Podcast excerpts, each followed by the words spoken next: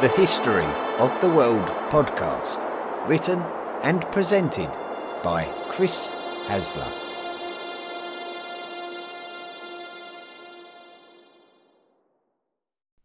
This is the History of the World podcast with me, Chris Hasler, and this is a special episode on the colony of New Netherland for History of the World podcast Illuminati member Ian Van Alphen.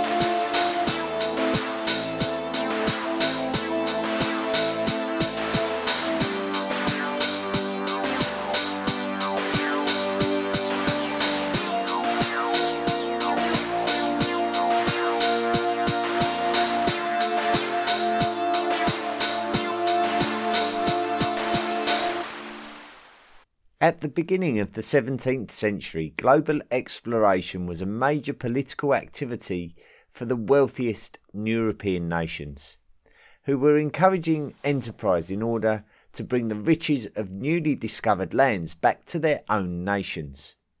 The Dutch were happy to let their wealthiest entrepreneurs take advantage of the opportunities to fund their own private ventures, and so private companies were set up in order to organise the investments and distribute it effectively.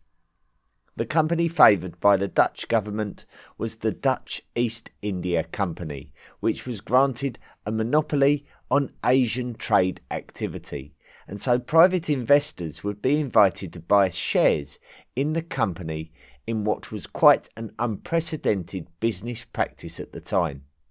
The company became so powerful as a consequence that it developed the political power of a nation in its own right. For the Dutch East India Company, one of the most important strategies was to find the North East Passage, the Arctic sea route to the Far East, which had been searched for for many decades, and especially by a great rival of the Dutch in terms of global exploration, the English. One English sea explorer called Henry Hudson had attempted to sail along the north coast of Russia thanks to the investment of English trading companies. But Hudson came back to England unsuccessfully with storage of large barriers of ice preventing safe passage. It's possible that Hudson fell out of favour as the right sailor to get the job done, but the Dutch East India Company were willing to invest in him, and so Hudson took advantage of the new opportunity to fulfil his ambitions with them. This time, Hudson would be granted the command of a Dutch flyboat called the Halve Maen, and he would set off along the north coast of Russia again. This time it would be the same result. Ice would prevent his passage. Rather than go back to the Dutch Republic with another disappointing tale of failure, Hudson would turn his attention to the alternative North-West Passage, the Northwest Passage was an alternative but yet undiscovered means to reach the Far East by sea travel, but this time by navigating across the north of the American continent. This passage had been of interest to the English too, especially as they were now establishing colonies in North America, and Henry Hudson had some knowledge of them simply because of his English background. It was in July of 1609 that Henry Hudson took the Halve Maen to the coast of Newfoundland and then on to the coast of Nova Scotia, all of which are now Canadian territories. The indigenous peoples of these lands were quite used to European visits by now. After sailing all the way down to Chesapeake Bay via Cape Cod Hudson decided to turn back, but this time he would investigate the waterways and rivers of the coastline at a closer distance. the Delaware River proved unnavigable, so Hudson continued northwards and entered Lower Bay between Sandy Hook and Breezy Point, what we know today as the entrance to New York Harbour. Upon entering the harbour, Hudson recognised that he had options and chose the northbound river as it seemed the most likely to ultimately be a channel to the west. Unfortunately, it wasn't, and Henry Hudson had no choice but to turn back. Hudson headed back across the Atlantic, but had a bit of a quandary. If he went back to the Dutch Republic, he may face repercussions for disobeying instructions and abandoning the North East Passage. So he chose the home nation of England, but the English were not best pleased with him either, effectively working for their enemies. Hudson would sail again in search of the Northwest Passage soon afterwards, but this time he never returned, disappearing into a body of water now named after him as Hudson Bay. The northbound river that Hudson attempted to navigate in the Halve Maen is now called the Hudson River, also in his honour. The Halve Maen and the journal written by one of Henry Hudson's crew members were taken back to the Dutch Republic. Dutch companies would show an interest in investigating the fur trade opportunities with the natives in this area of the Americas documented by Hudson's crew. The natives appeared to be friendly in the large part, but not completely. Hudson had had some serious trouble from some of the natives during his journeys. However, it was still felt that trade could be done, so seamen, including one Adrian Block, were sent to the areas explored by Henry Hudson in the early part of the 610s. Adrian Block attempted to map much of the area that Hudson had explored by exploring it himself in more detail. Block established a fur trading post at Fort Nassau, which was deep into the Hudson River Valley at the modern city of Albany. But competition was fierce between different Dutch companies competing for their share in the fur trade. In order to prevent costly altercations, these companies conceded that they should form a governing company responsible for ensuring fair and amicable competition, and so was created the New Netherland Company the New Netherland Company applied to the Dutch government for an exclusive patent to be able to monopolise the fur trade of the Hudson River Valley and its surrounding area. The patent came into effect in 1614 and prevented other companies from being involved in this particular fur trade route and upsetting the lucrative equilibrium. The New Netherland Company did not have its patent renewed by the Dutch government when it expired in 1618, and this could be down to the fact that there was a bigger picture to be considered. The Dutch had had ongoing issues with the Habsburgs, who still occupied territory to their south in Europe, with control of the Habsburg Netherlands belonging to the Kingdom of Spain. The Dutch Republic wanted to encourage a monopoly similar to the Dutch East India Company that would be responsible in the large part for all of its transatlantic trade network, which would include their interests in Brazil and the Caribbean. It would be convenient for the business of New Netherland to be amalgamated into this monopoly, but the Spanish tried to deny the Dutch from forming this company within the terms of the peace agreement called the Twelve Years' Truce between the two countries. Eventually, the importance and potential gains of such a well organised equivalent became too large, and it would provide the resource necessary to help them stand up against Spanish oppression. And so the Dutch West India Company was formed there would be a considerable opinion that the production of New Netherland would be increased if the Dutch were willing to consider the colonising of this area. This would mean finding individuals willing to settle in a new land on behalf of the Dutch West India Company and importing the necessary slave labour in order to sustain it. It would also mean having individuals who could negotiate with the indigenous American Indians to maintain peaceful relationships.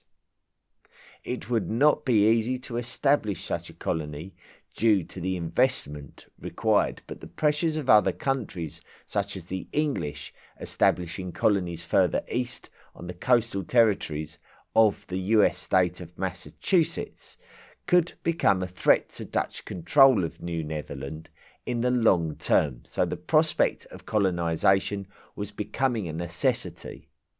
The Dutch West India Company would transport Walloon and Flemish families two distinct Low Countries ethnicities over to New Netherland and settle them at Fort Orange, built in close proximity to Fort Nassau in the modern city of Albany, and on Governor's Island in New York Harbour, which the Dutch would call Notten Eiland. Other families were taken elsewhere across New Netherland, and so the colonisation of the modern city of New York and its surrounding areas by Europeans had begun. Trade. The initial opportunities between Dutch explorers and American natives were discovered by Henry Hudson's party, who encountered the natives, some friendly, others not so friendly, while travelling from New York Harbour up the Hudson River. One of the biggest discoveries by Europeans when arriving in the Americas was the tobacco plants, which would quickly become one of the most popular recreational drugs of the entire world. Hudson's crew would be offered tobacco in exchange for European knives, hatchets, and beads. Other native offerings would include maize and pumpkins, two very American foodstuffs that have become popular worldwide. One of the largest trade attractions of the Native Americans were their furskins. The most popular pelt was that of the beaver, and this was certainly among the most popular individual items for which Dutch merchants were willing to go to great lengths to be able to gain stock of. Another naval explorer called Hendrik Christiansen would be directly involved in the initial exchanges of the Van Tweenhuizen Company, a Dutch company whose members would go on to form an important part of the New Netherland Company, and a company who would employ the services of Adrian Block. Despite us referring to the colonisation of Governor's Island as the origin of the city of New York, it is likely that Hendrik Christiansen built houses on the southern tip of Manhattan Island, with the name Manhattan being derived from the name given to the island by the locals, Manahatta. It is suggested that Manhattan Island was no more than a hunting ground for the nomadic Native Americans. The Wequasgeek were a tribe from further north on the east banks of the Hudson River Valley and are likely to have accessed the island from the modern borough of the Bronx, with the other tribes being the Canarsie, accessing Manhattan Island from their base in Long Island. The presence of a handful of European houses at the southern tip of Manhattan Island would have been of little concern to the Native Americans. Governorship. Trade with Native Americans was certainly not restricted to the Hudson River Valley. Cornelius Jacobsen May was an explorer and trader who was actively involved in the reconnaissance missions of the New Netherland Company during its monopoly in the mid 1610s, around the same time as Adrian Block. After the New Netherland Company lost its patent in 1618, May was still sponsored to travel to New Netherland and trade with the locals. When the Dutch West India Company was granted the patent for trade in New Netherland, we have already learned that the company believed it necessary to colonize the area in order to protect it from rival Dutch companies and other European nations with what the Dutch West India Company would deem to be illegal ambitions.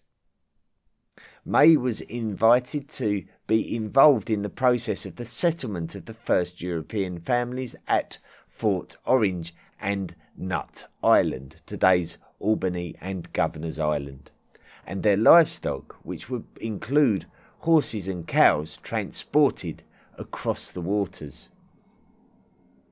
May would assume the role of the director of New Netherland on behalf of the Dutch West India Company and is likely to have been based on Governor's Island. But he would have also been responsible for exploring the opportunities to colonise other areas of New Netherland, such as the Delaware River further south, which would not assume its modern name until the following century. There he would establish a fort called Fort Nassau, not to be confused with Adrian Block's Fort Nassau along the Hudson River. May's Fort Nassau was built on the New Jersey side of the Delaware River as it passes through what has become the modern city of Philadelphia. May would oversee the settlement of European families in the Delaware River Valley, referred to in those days as the South River and he would oversee the settlement of European families in the area of the modern US state of Connecticut.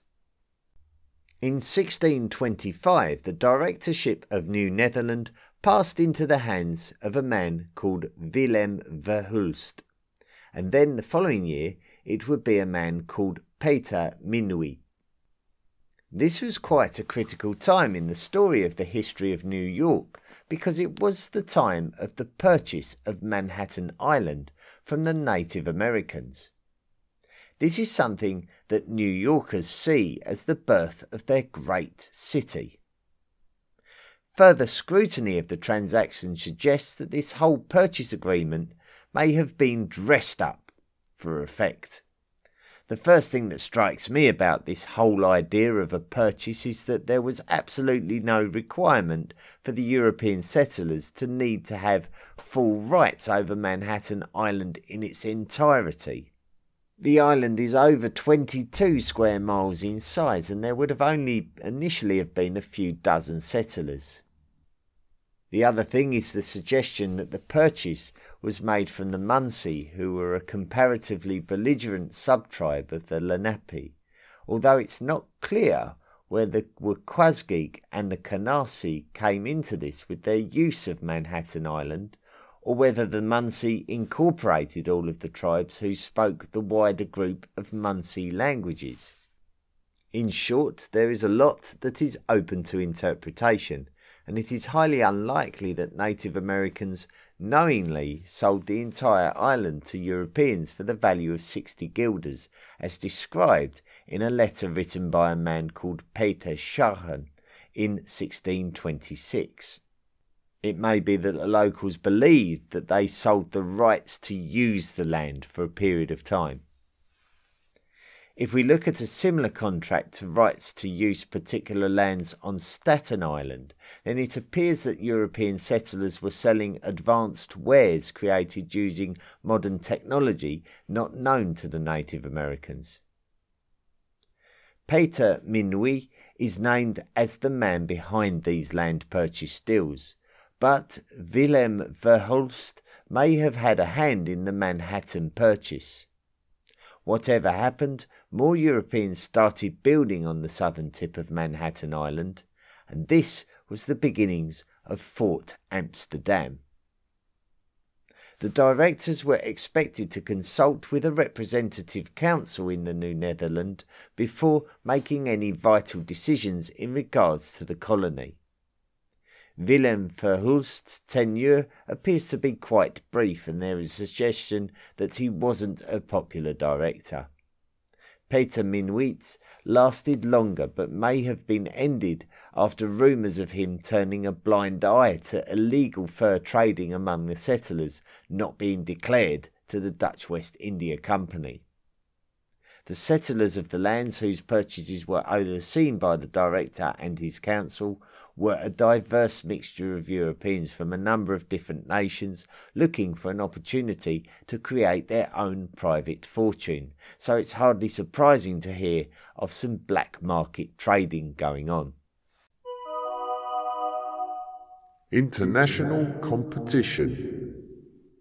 As time went by and the directorship inevitably changed hands from one individual to another, the population of New Netherland would increase, with European babies being born on American soil and more and more migrants crossing the ocean to start their new life.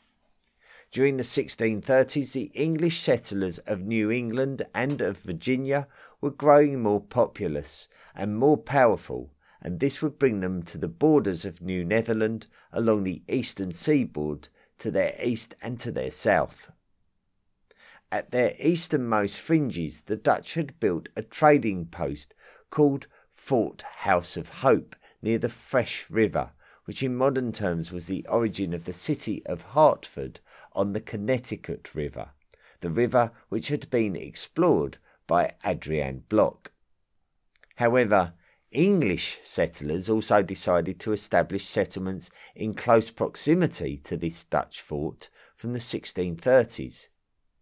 This would have concerned New Netherland, but they really didn't have as much resource invested in their colony as the English did, and so there was probably very little that they could do to combat it. They just had to deal with it in the best way possible. The former New Netherland director, Peter Minuit, was back in Europe when he was approached by the growing power of the Kingdom of Sweden to attempt to establish a Swedish trade colony in America, and so he obliged and created the colony of New Sweden on the Delaware River Valley. Once again, New Netherland was really not willing to battle with New Sweden because it felt that its own interests were better invested in the success of Manhattan Island. William Kieft. The sixth director of New Netherland was William Kieft, who assumed the role in 1638. He took over the role at around the time that the English colonists in the east had been involved in a conflict with the Pequots, who were uh, American natives around the Connecticut River Valley. The New England settlers eliminated the Pequots and moved into their lands, thereby taking control of the river valley. But New Netherland still held their Fort House of Hope. By this time, the immigrant population of the colony of New Netherland likely exceeded 8,000 individuals, so there was a considerable presence and a considerable amount of people to satisfy. With such a large number of immigrants, diseases such as smallpox spread among the native population who had no immunity to it, and this would cause great numbers of deaths among the natives. It does seem that the settlers and the natives had learned to coexist, but there were always and often going to be disagreements and tensions between the two, and it would take a steady nerve to maintain control. However, it does seem that William Kieft would make some brash decisions about dealing with issues involving disagreements between settlers and natives, and about demanding tributes from the natives living in close proximity to New Netherland controlled lands. It seems that the natives were not too interested in entertaining this idea, despite the fact that they reminded that New Netherlands defended them against the natives of their native enemies, sometimes natives supported by English and French colonists. The murder of a colonist by a native caused Kieft to call a meeting with representatives of the population who would go on to form a council. Kieft's motivation to call a council of the people was to take advice on what repercussions there would be for the murder. Whether his aim was to convince the Council of People that there should be a general repercussion for the wider native tribe is a definite question to ask because Kieft had demonstrated great indifference to the way that the natives were punished for their acts without trial, which also resulted in attacks on the natives for things that they were later found out to not be responsible for. The Council of the People took it upon themselves to advise Kieft on his administration of the colony, so Kieft ultimately dismissed them. So there was growing tension between Kieft and the particular native tribes, which divided opinions of the population and caused tension within the colony itself among the settlers. Brutal massacres of native tribes were seemingly rewarded by a Kieft, which also encouraged revenge attacks by natives on colonist settlements. Some of the colonists actually appealed for help from the Dutch Republic to assist their desire to attack the natives, and this was done without Kieft's knowledge.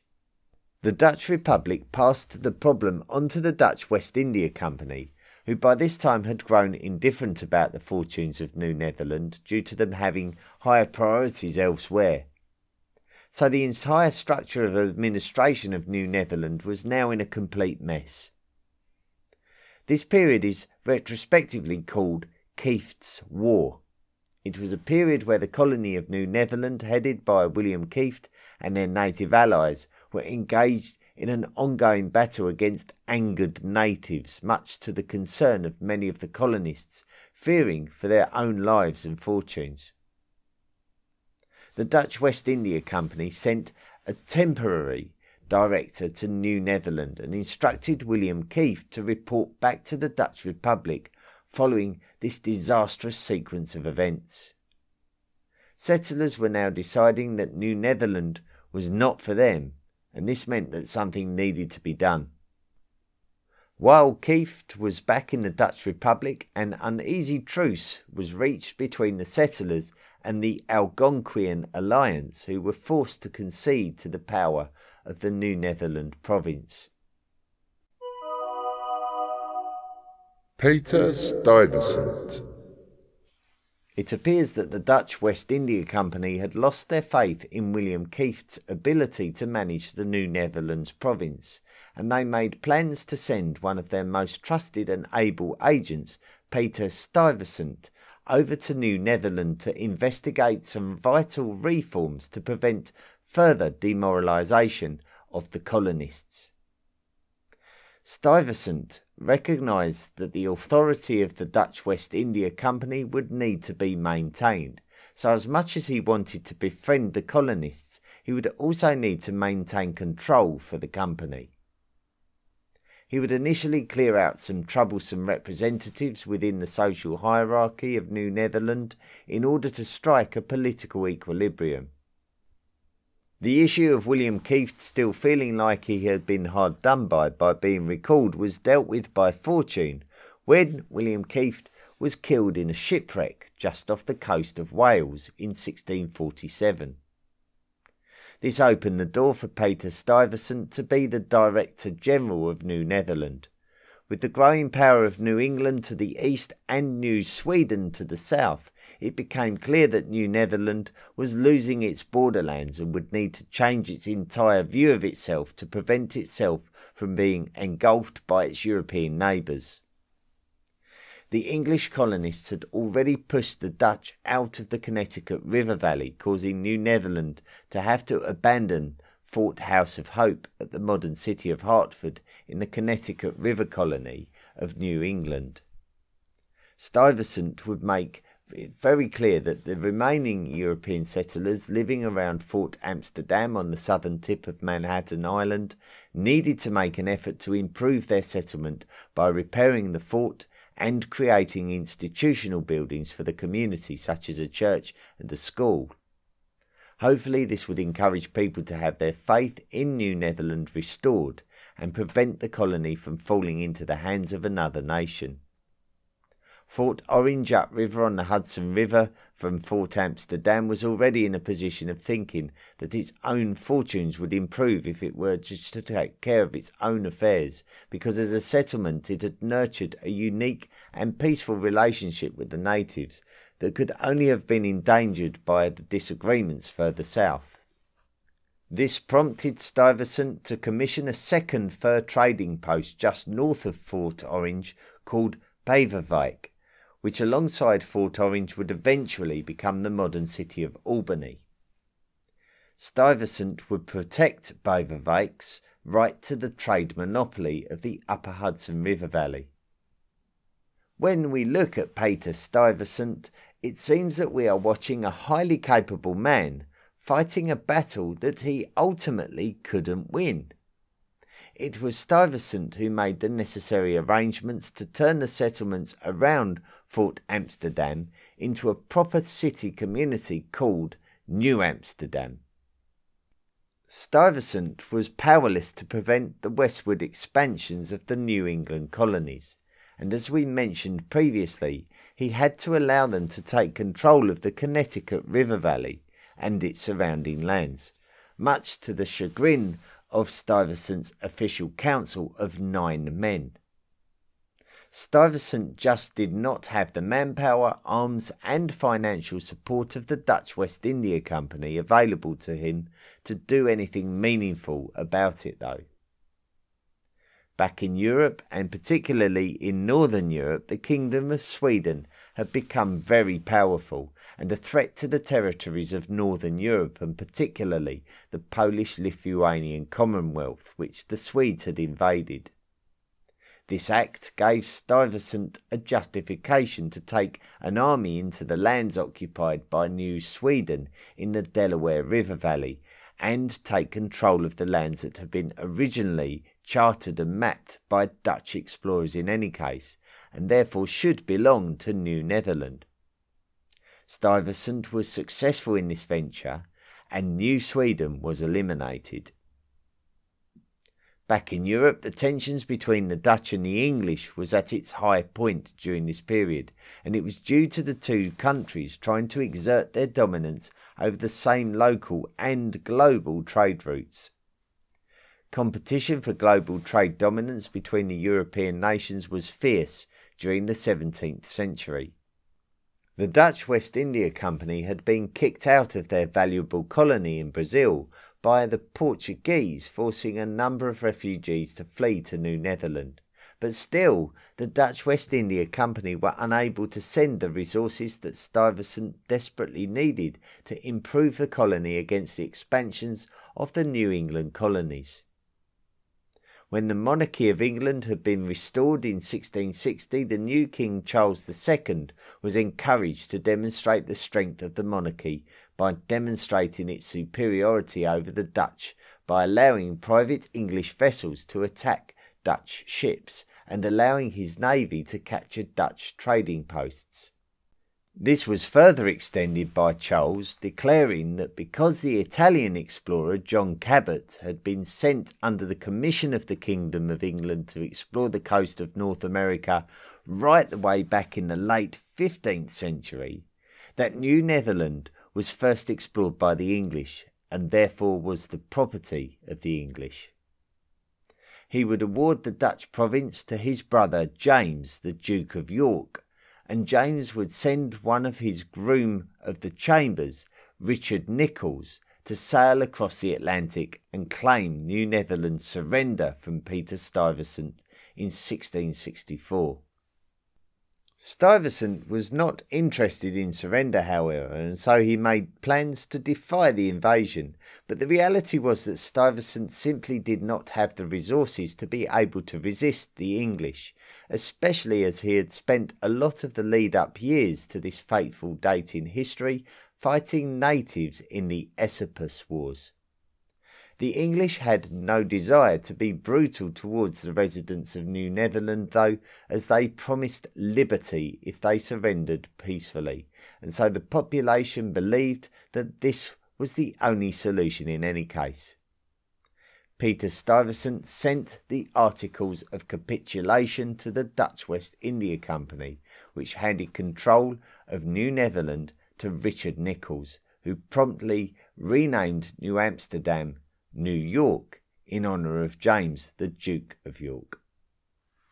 Stuyvesant had to report back to the Dutch Republic, but he was able to return to New York City, where he went back to his farm that he had resided at during his time as Director General, and he lived out his final years until 1672. Stuyvesant's descendants are still closely associated with New York right up until the present day. It is very interesting to analyse Peter Stuyvesant's role in the creation of one of the most influential cities in the formation of modern American culture and values.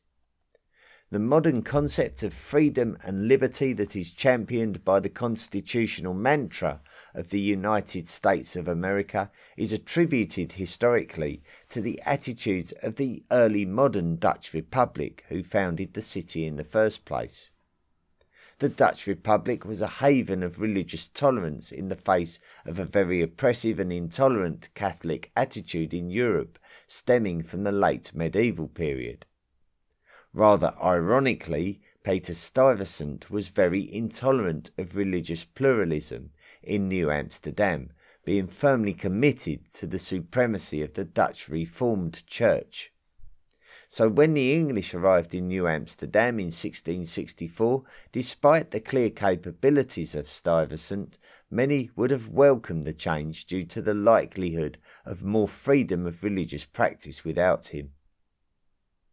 The English conquest of New Amsterdam was part of the escalation which led to outright conflict between the Netherlands and England in the Second Anglo Dutch War, which, despite the Dutch gaining the upper hand in, they gave up their claims on New Netherland. The English would split New Netherland into colonies similar to the ones established earlier in the century on the Connecticut River Valley, which are quite recognizable as the modern states of the USA, and in particular Connecticut, Delaware, Massachusetts, New Jersey, New York, and Pennsylvania.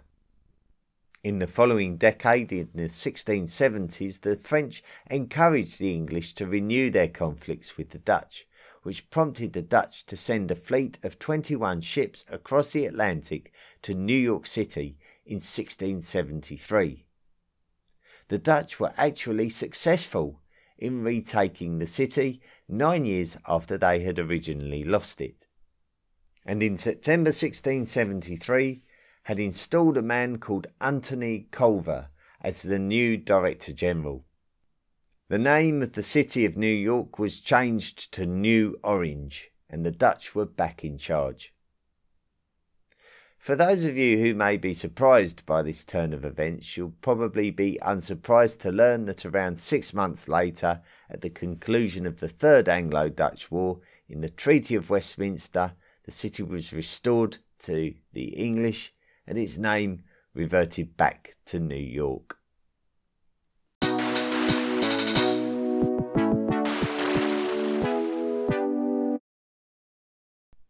Thank you very much for listening to this latest episode of the History of the World podcast about New Netherland, the fascinating story about the origin of New York City and of the surrounding US states and, and the, the origin of those states. Uh, great uh, subject choice there by Ian Van Alphen, who um, has uh, contributed uh, to the History of the World podcast uh, and as such is a member of the History of the World podcast Illuminati and earned the right to commission that special episode. So thank you, Ian, and I hope uh, sincerely that you did enjoy that story. The Ancient World Cup. Well, this week was match number 10 in the second round, and it pitted the Minoans against the Huns and uh, all the votes were counted up. We had 41 vote, votes across the various platforms the Tapatalk discussion forum, the History of the World podcast uh, Facebook page, the History of the World podcast unofficial fan uh, group, and uh, the Study of Antiquity in the Middle Ages Facebook page and the Twitter account uh, for the History of the World podcast. All the votes were gathered together and uh, going through to the next round uh, to face the Romans will be the Minoans with 71% of the vote, which means that we have to say goodbye to the Huns, who only achieved 29% of the vote. So, uh, uh, into the next stage, uh, the last 16 uh, for the Minoans. So, thank you very much, everyone who voted. This week coming up uh, will be match number 11 and we will be seeing the Parthians, who were the um, who were the sort of the Bactrian Sogdiana uh, area, sort of East Caspian Sea coastal peoples who uh, managed to um, get control of the entirety of the Persian Empire and um, and did battle um, after sort of conquering the Seleucids, the Hellenistic uh, Perth, uh, Persians, um, and uh, did uh, plenty of battles with the Romans during the Roman heyday. So very powerful Parthian Persians. Um, against the Berbers of North Africa, the Berbers who are the indigenous people of the North African Maghreb and uh, Tunisia around the lands of ancient Carthage um, and uh, played a very important part in the relationship between the Romans and uh, the subsequent Germanic tribes and the Arab uh, peoples who came afterwards. So, the very significant history to the North African indigenous people known as the Berbers. Voting will commence over the course of next week, and uh, there you have it. The uh, the Parthians versus the Berbers. Don't forget to keep your eyes open on the social media and and uh, get ready to vote. Listener messages and reviews. History of the World podcast Illuminati member Lynn Dowling wrote in and said, Hi, Chris and fellow Illuminati. A friend recommended the John Reader book, Africa, a biography, so I checked it out from the library and was blown away. I learned so much, so I second Chris's opinion of it. Also, many years ago, early 80s, there was a great comedy, The Gods Must Be Crazy, about the Bushmen of the Kalahari. I see that it is now available on Hulu. I don't remember it being disrespectful, but apologise if parts of it were, perhaps. I just remember how thoroughly enjoyable it is. One gets to enjoy the clicking language they speak throughout the movie. I was curious to hear if Chris would try to speak it, and you didn't disappoint, Chris. You did a great job and showed a lot of, uh, of courage by attempting it. Thanks for the debrief, Chris. I sure feel don't feel you owe us anything, but appreciate the thought anyway. Yes, of course, you're talking about the the debrief uh, audios, sort of 10, 15 minute episodes that we make on the Patreon page. Um, if you want to listen to them, you just simply sign up to become uh, a member of the History of the World podcast Illuminati by visiting the Patreon page and uh, opting to make a monthly contribution, you can listen to those debrief episodes we make every week after the main episode and just discuss some of the sources, the materials that we used uh, when making the episode. And, uh, you know, sometimes we look at what's coming up the following week as well. Um, yes, I'm aware of the film, The Gods Must Be Crazy, because a friend of mine uh, told me about it a few weeks ago, and I wasn't aware of it before he told me about it. Yeah, but certainly, yes, um, we are talking about the same peoples, um, generally speaking, uh, that were the feature of uh, the podcast episode on the Khoisan. Uh, but thank you very much, uh, Lynn, for your message. Uh, Russell Noland wrote in saying, just listening to the podcast where you talk about pronunciation of places and names. If there is no consensus, then you do what you feel is correct. Uh, you do you, Chris, and don't worry about a few Americans uh, that cannot adjust. Keep up the great work, mate. Russ, well, I, I don't tend to get many Americans uh, telling me uh, that uh, I need to adjust. But yeah, certainly. Um, the accent is um, not as common as maybe other podcasters, my accent.